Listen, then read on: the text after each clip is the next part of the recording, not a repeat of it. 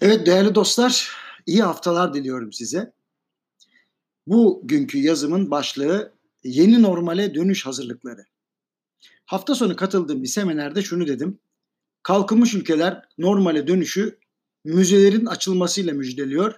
Diğerleri ise stadyumları açarak müjde veriyor.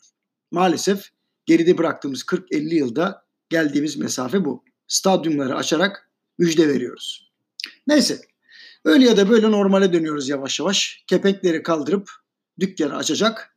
Her sabah ve her akşam sosyal mesafeyi koruyarak da olsa baş döndüren rutine geri döneceğiz. Bu sebeple her webinarda moralinizi bozmayın ve işe dönüşü planlayın diye telkinde bulunuyorum iş insanlarına. Elbette dolar TL'nin yükselişi sebebiyle moraller bozuk. Fakat ben onları sürekli şu uyarıda bulunuyorum. Koronadan önce de dünya dikensiz gül bahçesi değildi. Bu sebeple yaptığınız hatalarla yüzleşin. Gerçekten de normale dönmeye az kaldı. Haziran itibariyle birçok işletme kepekleri kaldırıp çalışmaya başlayacak. Ancak nasıl başlayacak? İşte sorun burada. Dolayısıyla tüm işletmelere bir yol haritası çizmeye çalışıyorum. Bu yol haritası 5 aşamadan oluşuyor. 1. Paydaşlarla ortak akıl yaratma. Bu adım firmanın bugüne kadar çözemediği kırgınlıkları ve kırılganlıkları giderme ve doğru işin ne olduğunu bulma aşaması. Yani sadece işte değil, insanlara karşı yapılan hataların da bulunması, tahlil edilmesi, düzeltilmesi. Bir başka deyişle yönetişimin başlatılması. Bu aşamada müşteriler, tedarikçiler, firma çalışanları ve ortaklarla teması güçlendirerek doğru bilgiyi ve firma ile ilgili algının ne olduğunu toparlamak gerekiyor. İki, bağışıklık oluşturma.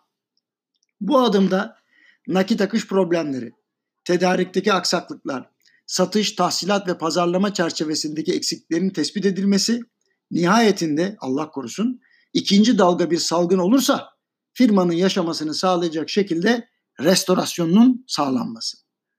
3. İşe dönüşüm planlanması. Koronadan önceki ölçüye kavuşmak için gerekli hareket planını oluşturma bu adımda yapılıyor.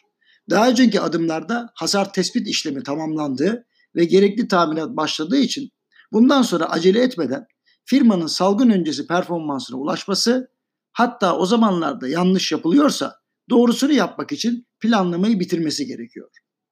4. Yeni normali keşfetmek. Bundan sonra işlerin sektör ve rakipler tarafından nasıl yapılacağını gözlemler sonucunda tahmin etmek kurumların iş durması karşısında geliştirdikleri reflekslerden doğru çalışan örnekleri benimsemek. 5. Reform. Sektör ve ekonomiyle alakalı düzenleyici otoritelerin hangi mevzuat düzenlemelerini yapacağını tahmin ve takip etmek, sektörün hangi yöne doğru evrileceği konusunda net bir fikre sahip olmak. Firmaya bu gelişmelere göre şekil vermek. Elbette bu söylediklerimi yapmak kolay değil. Ancak bir şekilde ilk maddeden başlamak gerekiyor. Aslında bu maddelerin her biri bile tek tek uygulansa firmalara fayda getirir. Yine de tamamını uygulamak için çaba gösterildiğinde büyük bir fayda getireceğine inanıyorum. Hepinize hoşçakalın.